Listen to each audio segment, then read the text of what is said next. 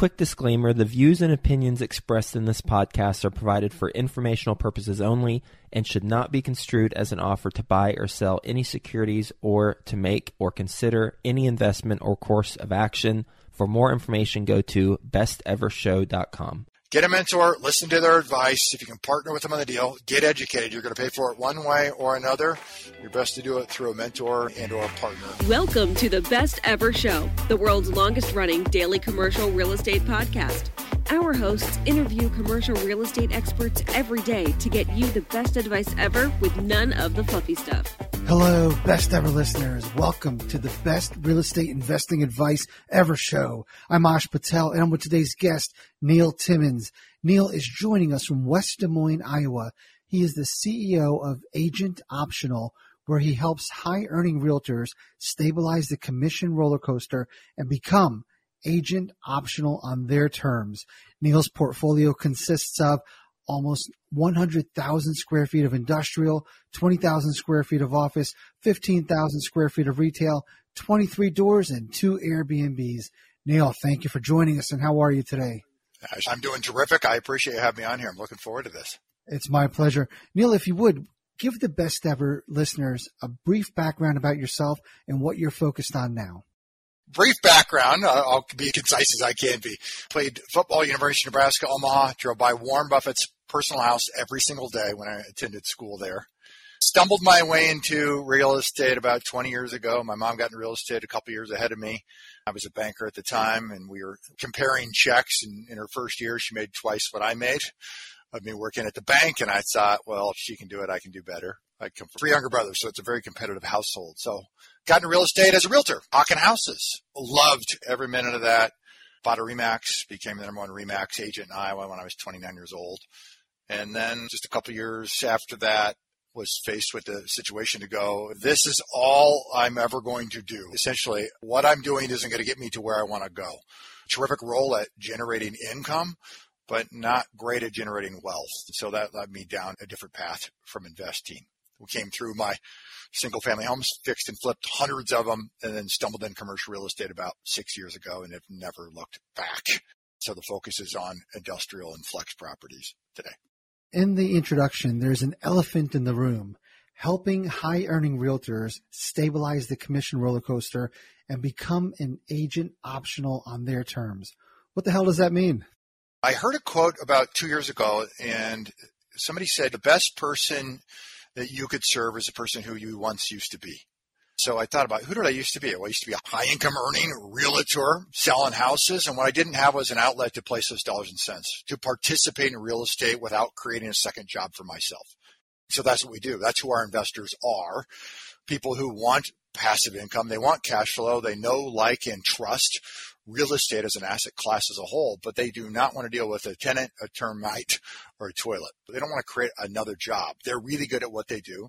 The same reason that doctors and attorneys and pilots invest in real estate, but also don't create a second job for themselves.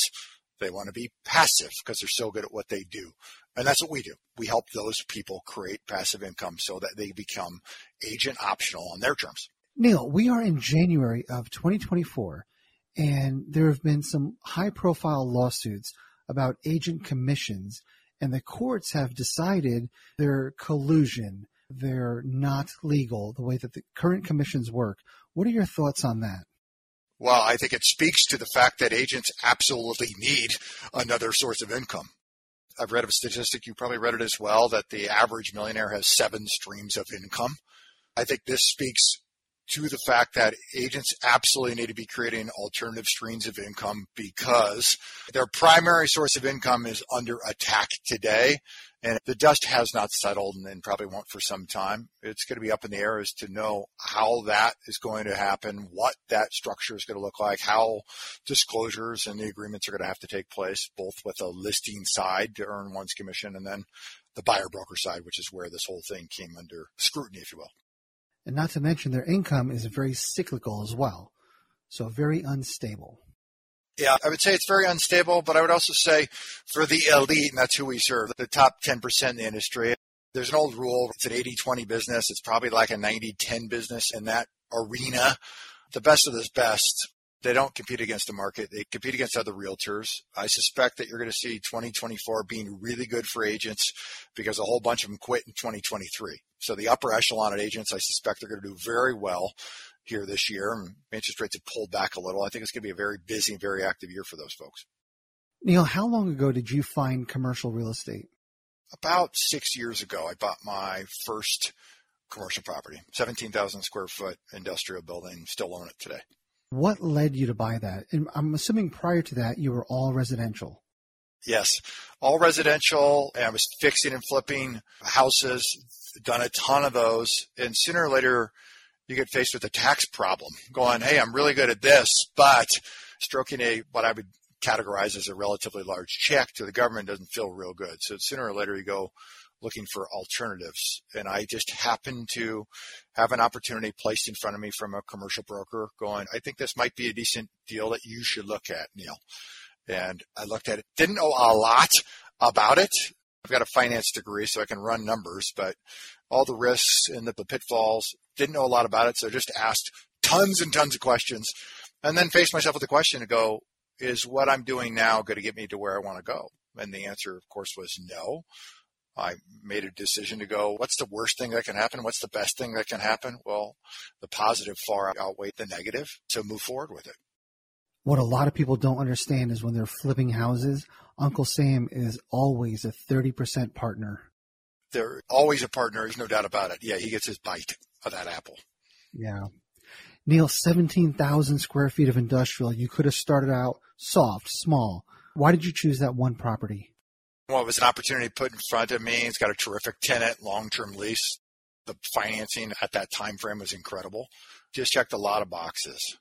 And today is knowing what one now knows, should have gone bigger, should have done more, should have just added another zero to the end, if you will, because if you're going to do a commercial transaction of any size, whether it's 17,000 square feet or 100,000 square feet, the workload is almost identical. So might as well just go bigger and add in. There's additional safety measures actually when it gets a little larger. Neil, do you remember what the cash on cash return was at inception when you purchased that property? Just north of 7%, like seven and a half. Okay. And I'm assuming this was a triple net tenant. Correct. And you realized it's essentially as close as you can get to mailbox money, being an active investor. Was that a pivotal moment where you wanted more of this and stop dealing with the tenants and the termites and the toilets? Yeah, like two months goes by and I'm sitting here at my desk thinking I never get a phone call from these people and I'm the property manager of this thing. I'm going, that never happens in the single family space or where at dozens of rentals. Never. And so I'm going, this is a light bulb moment to go, there has to be an ability to do more of this. And you found this new world. I'm assuming you dove headfirst in finding more industrial or just more commercial properties in general? More commercial properties in general. Yeah, the next one after that was a retail building about 10,000 square feet with 11 tenants and went full circle on that in about two and a half years. Did just dynamite. And you're right, all in headfirst into multiple asset classes here in my backyard and then ultimately pivoted to just focus on industrial and flex. Can we dive into the retail property? 10,000 square feet, 11 tenants. I'm assuming mom and pop tenants at inception? There was a Dairy Queen and there was a Subway, and then the rest were all mom and pop tenants. Do you remember the purchase price? 817000 To be exact. And what was the cash on cash return for this property? Cash on cash there was north of 10%. We bought it at a nine to nine and a half cap. 10% did a seller finance situation, 10% down. Ultimately refinanced it out with bank debt 90 to 120 days after purchase. Still only 10% down at that time. Was there any vacancy? No vacancy, zero. There was, so you're going down the path of where do we add value on this one? We added value from a lease enforcement standpoint. The leases just were not being enforced, meaning it was a triple net deal. And what had taken place is that CAM had grown so substantially over a period of time that the previous landlord was just eating it. They were not passing back through full CAM expenses to the tenant level. So CAM, if anybody doesn't know, common area maintenance. So things like taxes and insurance, mowing the yard, taking care of the snow, the dumpster, all this common area stuff. And the landlord was just eating these expenses. So we just turned around and passed it all back to enforce the lease. This is what was agreed to, and this is what you're now paying for this. So we got a little pushback, managed our way through it, and then came through. This was during COVID too, that we actually survived all the way through COVID. Was it your responsibility to have those tough conversations with the tenants? I hired a third party property manager for this one. So they ended up having those conversations with the tenants. And how far back were you able to get back cam? Or did you just draw a line in the sand and just going forward? Yeah, just drawing the line. So as soon as we took ownership, we just drew the line in the sand and go, here's the new number moving forward. And everything that you agreed to in the lease is now what you're going to actually pay. Yeah, and for the best ever listeners, this is a great way to find mismarketed or mismanaged opportunities where in the lease, it could be a triple net lease, but the owner had a handshake deal with everybody. He's friends with all the tenants, and CAM had never been enforced. So these deals are out there. What a great way to add value. Do you still own this property today? No, went full cycle on that about two and a half or three years full cycle, start to finish on that one. Was there much tenant turnover? There was zero tenant turnover. Literally just an enforcement of the leases, and that's it. I think we may have had a negotiation to bump one person on a renewal, and that was it. So I know we're going on this. 817 on the purchase price, 1535 on the sale price, two and a half years later. Amazing. That's a huge home run for a retail deal. Why do you not do more retail? Why do you focus solely on industrial? We're opportunistic when it comes to what's in my backyard here in Des Moines, Iowa, but when it goes to leaving Iowa, looking through the Midwest, it is to become a little more hands off in the sense of our ability to execute a business plan and execute at the management level. We've just found greater success level inside the industrial and flex asset versus the retail asset, which the of deal I just described to you, it's certainly a home run. It didn't take tremendous heavy lifting, but those are diamonds in the rough that I know you do so well. So you really have to be looking for those. We've just chosen the asset of, of industrial flex. Just really like the very long-term prospects. And I like retaining things for cash flow, like getting somebody in there, like the idea of fewer tenants longer term leases. So really like this, the five, the 10 plus year lease terms on the industrial side that lends itself to versus a mom and pop retail, if you will. Do you hold the assets for that long or do you turn and burn these things? Really like to hold them for an extended period of time. The intent of becoming agent optional for folks and serving our clientele, serving the folks who invest with us is to create passive cash flow. There's an old saying that retirement's a number, but it's not an age. It's a cash flow number. So the intent for us is to build up and to create those investment opportunities that become truly passive and passive income for people to allow them to become job optional, agent optional on their terms. Neil, before we deep dive into industrial, I want to touch on your office assets. 20,000 square feet of office. Do you still own that? Still own it, yes. Was that an investment or an owner user type deal? We have two standalone buildings and then we have single tenant buildings, which are occupied.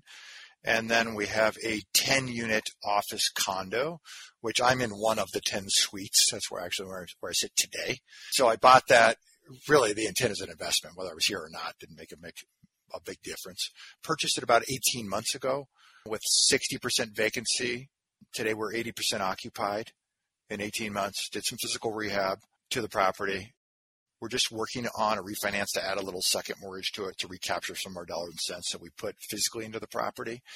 But we just had it appraised. I want to say it's 61, 62% higher than what we purchased it for 18 months ago. And because office is so beaten up, I'm assuming that you got this at a huge discount. We think so. Yeah, $49 a square foot. What I classify as a B minus property. And is it just a neighborhood office space where people that live close by want to not commute far for their office? Yeah, we're in Des Moines, so there isn't much of a commute anyway. The old saying is 20 minutes, you can get about anywhere here. I think there's a segment of the office population. You're right. It's a beat up asset class. We have a thousand square feet plus or minus on these type condo spaces, there's still a demand for it. You still have people with small businesses. We have insurance agents. We have doctors, chiropractor, accountant, beauty supply, mental health. We just have people with a need for this who are never going to do this. They're not going to operate on Zoom, not from a full time standpoint. They just have a physical need for an office, and it's two to five person type businesses. So there's still a demand for it. That's really who we're serving. And yes, to your point, geographically speaking, they're all relatively close to the location. So you're opportunistic. If you find a great deal, commercial, you'll take it down, but you've got a focus on industrial and flex. Are you buying, building, both? We're just buying yet. We're not doing any building. How are you finding deals and what's your buy box? We're finding deals two different ways. The primary one is connecting with brokers, building relationships with folks in markets we want to be in. So we've identified multiple markets through the Midwest and then connecting with people, sharing what it is that we're doing, see if we're aligned and really vetting deals, opportunities that way from folks. So the buy box, there's two sides of our portfolio I say we buy for. One's our value add side of the portfolio. So a value add component, something we can realize in the next five years, whether it's mark to market on leases, something that's multiple tenants that modify gross lease where we can morph over to triple net leases. Things with excess ground. We bought a piece earlier this year with two buildable lots. We think we can monetize that over a period of time. Or vacancy. We'll buy up to 50% vacant today. 30 to 80,000 square feet. Got it. Can it be in disrepair or do you want it turnkey? Well, it can be in disrepair. We're evaluating a deal right now which the repair budget is going to be equal to that of the purchase price. So a million dollar purchase price, million dollar repair. So we'll certainly evaluate something like that. we we can buy it correctly and budget it correctly. Neil, on the industrial, do you prefer single tenant or multi tenant? Really like the single tenant a lot. The but of that is it's challenging to find a value add deal in a single tenant situation.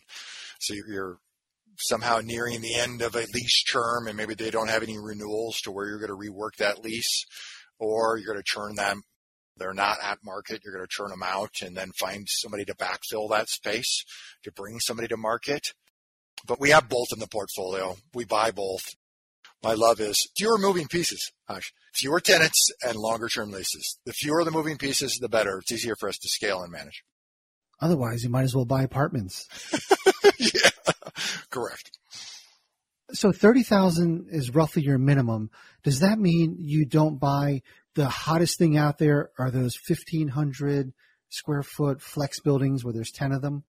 Where there's 10 of them combined all in one. We did buy a smaller one that came in a package type deal. We bought a 12,000 square foot building earlier this year. I say building. It's four buildings, 3,000 square feet apiece. So I don't know who would have constructed this because it's not the most efficient construction, but it's a flex flex. About 40 to 50 percent is office. The balance is on the uh, warehouse side of things, and we bought it totally, completely vacant. In fact, funny story. We bought this from a billionaire. This is an off-market deal. We bought from a broker we built a relationship with. A billionaire bought this about five years ago or so. She was constructing a house, which is going to take a year or two years to complete the construction of her house, mansion, of course. And she needed storage space for all her personal items. And so this is a wealthy person problem, right? So instead of doing whatever you or I might do, she bought 12,000 square feet of space, stored her items. They're totally vacant. When she was done, moved her items and sold the building completely vacant. Never once has it been occupied in five years. Interesting. it's a tough problem to have. Yeah. We'll get back to the show, but first, some sponsors I'm confident you'll find value in learning more about. Are you looking to raise money from private investors to buy commercial real estate? SyndicationAttorneys.com is here to guide you every step of the way. At syndicationattorneys.com, they do more so you can do more. They create real estate syndication and fund offering documents, but they also educate you on the ins and outs of raising private money ensure your offerings comply with security laws, and help you structure fair deals with investors so everybody wins. With reasonable lump sum fees and over $2.75 billion in security offerings created, syndicationattorneys.com has the expertise you need. But that's not all. Syndicationattorneys.com also offers weekly attorney led masterminds, networking, and strategy sessions through their pre syndication consulting agreements. To learn more, visit syndicationattorneys.com today to get started. And this offer is not available to Florida residents. Just out of curiosity, you are in the brokerage business. Do you look for off market deals or is that a no no? Is that anti broker? No, we almost exclusively buy off market. I can't think of the last one. It's probably been a few years since we purchased anything that was on market. And that speaks to the, some of that is the nature of the environment that certainly 23 represented. Just fewer deals and those who controlled the deals oftentimes they had enough buyers in their Rolodex that they didn't need to take it to market. They just call their best people. They know who will close. They know will pay a fair price and they put a deal together. Neil, when did you start raising capital for your deals? Last year was the first year we'd ever took a dollar in. Otherwise, it was just me funding the deals as we went. What prompted that decision? The decision is that we knew, based on the skill set we have, our ability to grow, we knew something would have to change. It was only so many dollars in the couch. And so we knew that would have to change. And then it became, okay, we know we've got something special, our ability to help others, as it's been here in our office. It's who can we go focus on and help? So knowing that, I was a turn to my brethren in the real estate agent community to be able to do that. And at the same time, identify a problem in the environment, a unique challenge that they have. Their ability to want to create passive income, want to create that cash flow, but also at the same time not create a second job, not become that full-time investor. Are you opposed to buying a five to ten thousand square foot flex building? Am I opposed to buying it? No. It does become a little more challenging. Next question would be, where is it? It becomes a little more challenging to go, how are we going to put that thing together? The unique piece, and you've experienced this, I think, in raising capital. When you go to raise capital, you have a couple of things. You have fixed costs. Call it a churning line item. It's $15,000 plus or minus. Whether you go to raise by 10,000 square foot flex building or a 100,000 square foot flex building, the cost is the same. There's a few other line items where the cost is about the same. So the challenge is at some threshold, you're going at that small of square footage, really needs to be a killer deal in order for it to pencil out to get very attractive to an investor and for us to get those numbers to justify for folks. Yeah, another reason I asked that question is that's the target that a lot of people are chasing right now.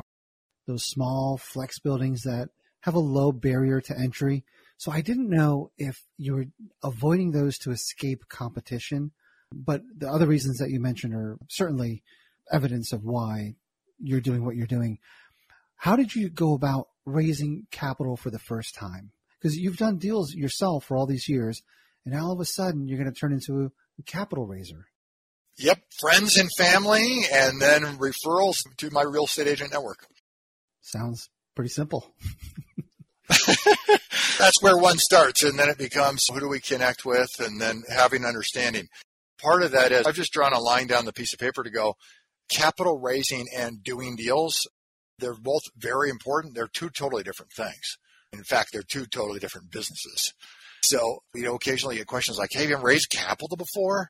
Like, I'm not sure. I'm like, well, we haven't raised capital before but don't judge me on my ability to raise capital. Judge me on my ability to succeed at the thing you're actually putting money in, the actual real estate deals. And we've got a track record of literally hundreds of millions of dollars that I've been involved in. Lots of projects over the years where we just done my own self and we've, we've come full cycle on these things and I still have a bunch in the portfolio about how to be able to, to be able to do it today. Neil, Everyone wants to raise capital from doctors, lawyers, entrepreneurs, business owners. You have targeted real estate professionals, real estate brokers, agents. What's unique about that? Is there a different level of education? Do they have mental barriers? Help us understand that. Yeah, it's a great question. One of the biggest things is a number of people want to go do it themselves. They want to be active. And that's terrific. For those who want to be active, we're probably not the best solution. It's truly for us, it's finding those people who have an interest, they want to participate, they want to do it from a passive standpoint. The same reason you don't see doctors just all of a sudden becoming a real estate investor. They don't quit their profession. They're really good at doing what they do. Went to school for it, they train for it, and they make a killing doing it. Well, so to the elite realtors selling homes, serving their communities, they do the exact same thing.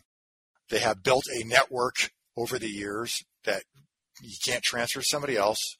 Nobody's going to come and step in your shoes. Those relationships are non-transferable, if you will, and they're exceptional at what they do. So for those folks, yes, it's somewhat it's educating them on what we do. Biggest education is why industrial? Because industrial is one of those asset classes that redheaded stepchild, that one you don't think about, the one you drive by in the middle of a city and it's not even a thought, not even on the radar. So there is some education that takes place there about that asset class, about what that means, about who even occupies these types of properties. Because so many of us, when we start educating people, they're like, oh, I actually get it. All these things show up from Amazon that largely end up in a warehouse someplace.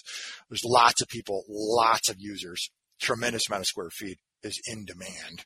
And there's a lot of things from a macro trend standpoint, a bunch of reshoring taking place, things moving back to the United States, away from China, away from Mexico, coming back home, if you will.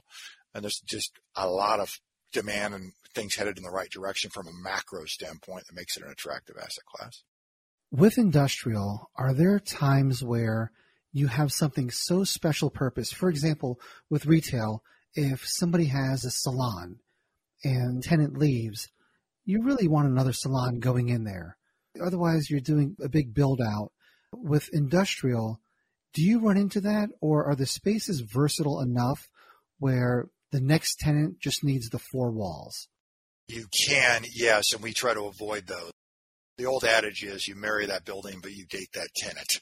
And so I want to know what it is that we're marrying.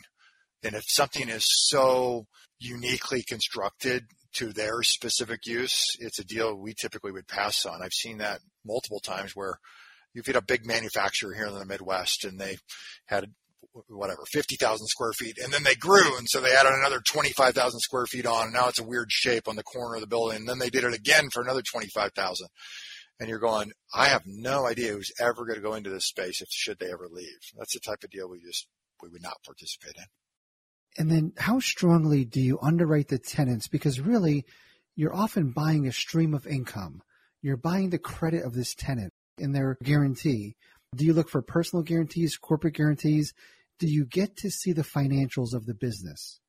It depends on the tenant. So we have some tenants that we have inside of our buildings that are publicly traded. So that becomes relatively easy to go off and, and understand what that is. We have other tenants that are strong regional. And so we are asking for, yes, financials. In some cases, we're asking for personal guarantees. And then we have other tenants who are local, and those always are getting personal guarantees. And oftentimes we are not getting financials on those. They typically end up in much shorter terms. they don't have them. You got it. Sometimes we'll get a tax return, but yeah, they don't have a lot. And you're talking about typically smaller footprints in those scenarios. They'd be a perfect candidate for a flex building of 3,000 square feet. You're getting three to five years in lease terms, somewhere in that range. They're on the shorter end. But your bigger, longer term stuff, we're negotiating right now a seven year new lease on a building, seven year deal on the initial and two five year options on the back side of that. Strong local credit tenant, which we're getting financials and a personal guarantee stacked on top of that. And in the crazy inflationary time that we're in, do you do annual rent increases? Yeah, let's just talk about the deal that we're doing now, the seven year deal. Depending on what geographic environment you're in, you're going to be somewhere between 2% and 4% on annual increases on that rent. In the back of your mind, do you always think about how hard it would be to re-tenant this space if your current tenant leaves? Yes, that's always a part of the analysis when you go into the building. All right, if they leave, how hard is it going to be? How long is it going to take? That also becomes a component of our lease. So how long is it going to take? We're striving for six month notices inside of our leases. Most tenants only want to give you 90 day notice to go, yes, we're going to exercise our option to renew or we're giving you notice to vacate. I want six months on everything. So the marketing plan can start right away. So at least I've got a six month window of income stream coming in while I'm marketing that property in order to reduce what's that vacancy load going to look like finding tenants for 50, 60,000 square feet industrial buildings. How do you go about doing that? Do a really good job at interviewing brokers. If there's brokers, that's all they do.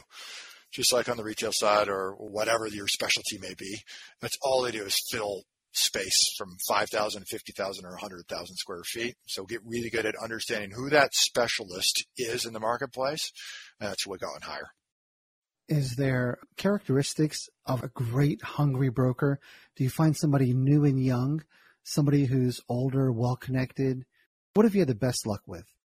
The best luck on our industrial side, typically somebody who has some level, they're seasoned, depends on what it is. So let me give you an example. The property I gave you, the flex property, that's four buildings, 3,000 square feet apiece. These are going to be generally local credit. Some, we ended up with a couple of regional credit folks. Really strong communicators, what I'm looking for.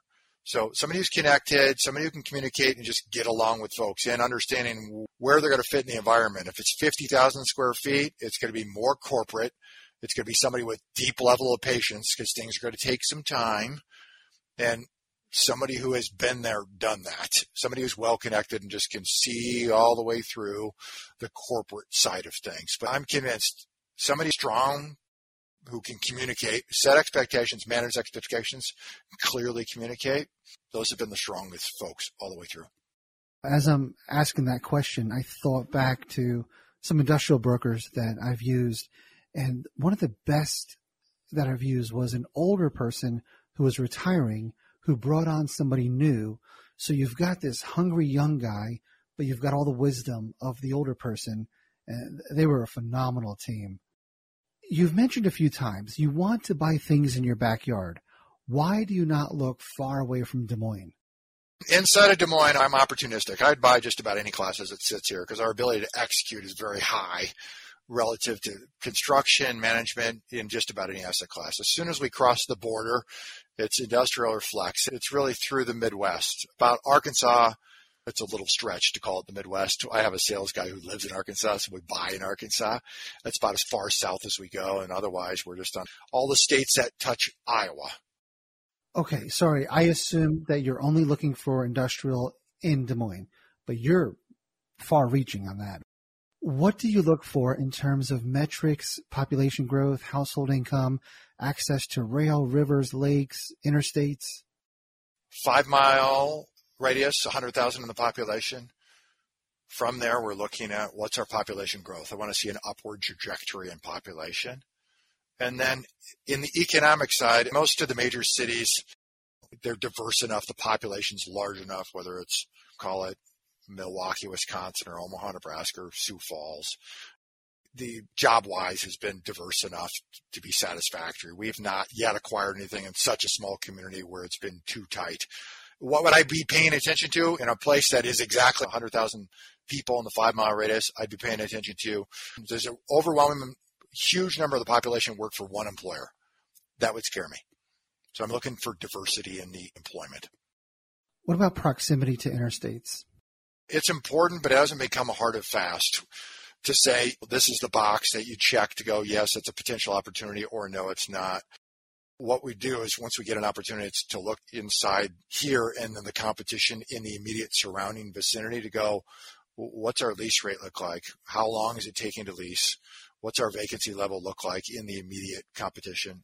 No doubt it'd be preferred to be right next to an interstate, but you may find some things that are off the interstate where there's still a concentration of multiple industrial properties where there's still a constant demand for what's there. I'd hate to be not near an interstate and be the only industrial building where I happen to be situated. I'd rather be in a park of some nature where you're going, yeah, this is an industrial park.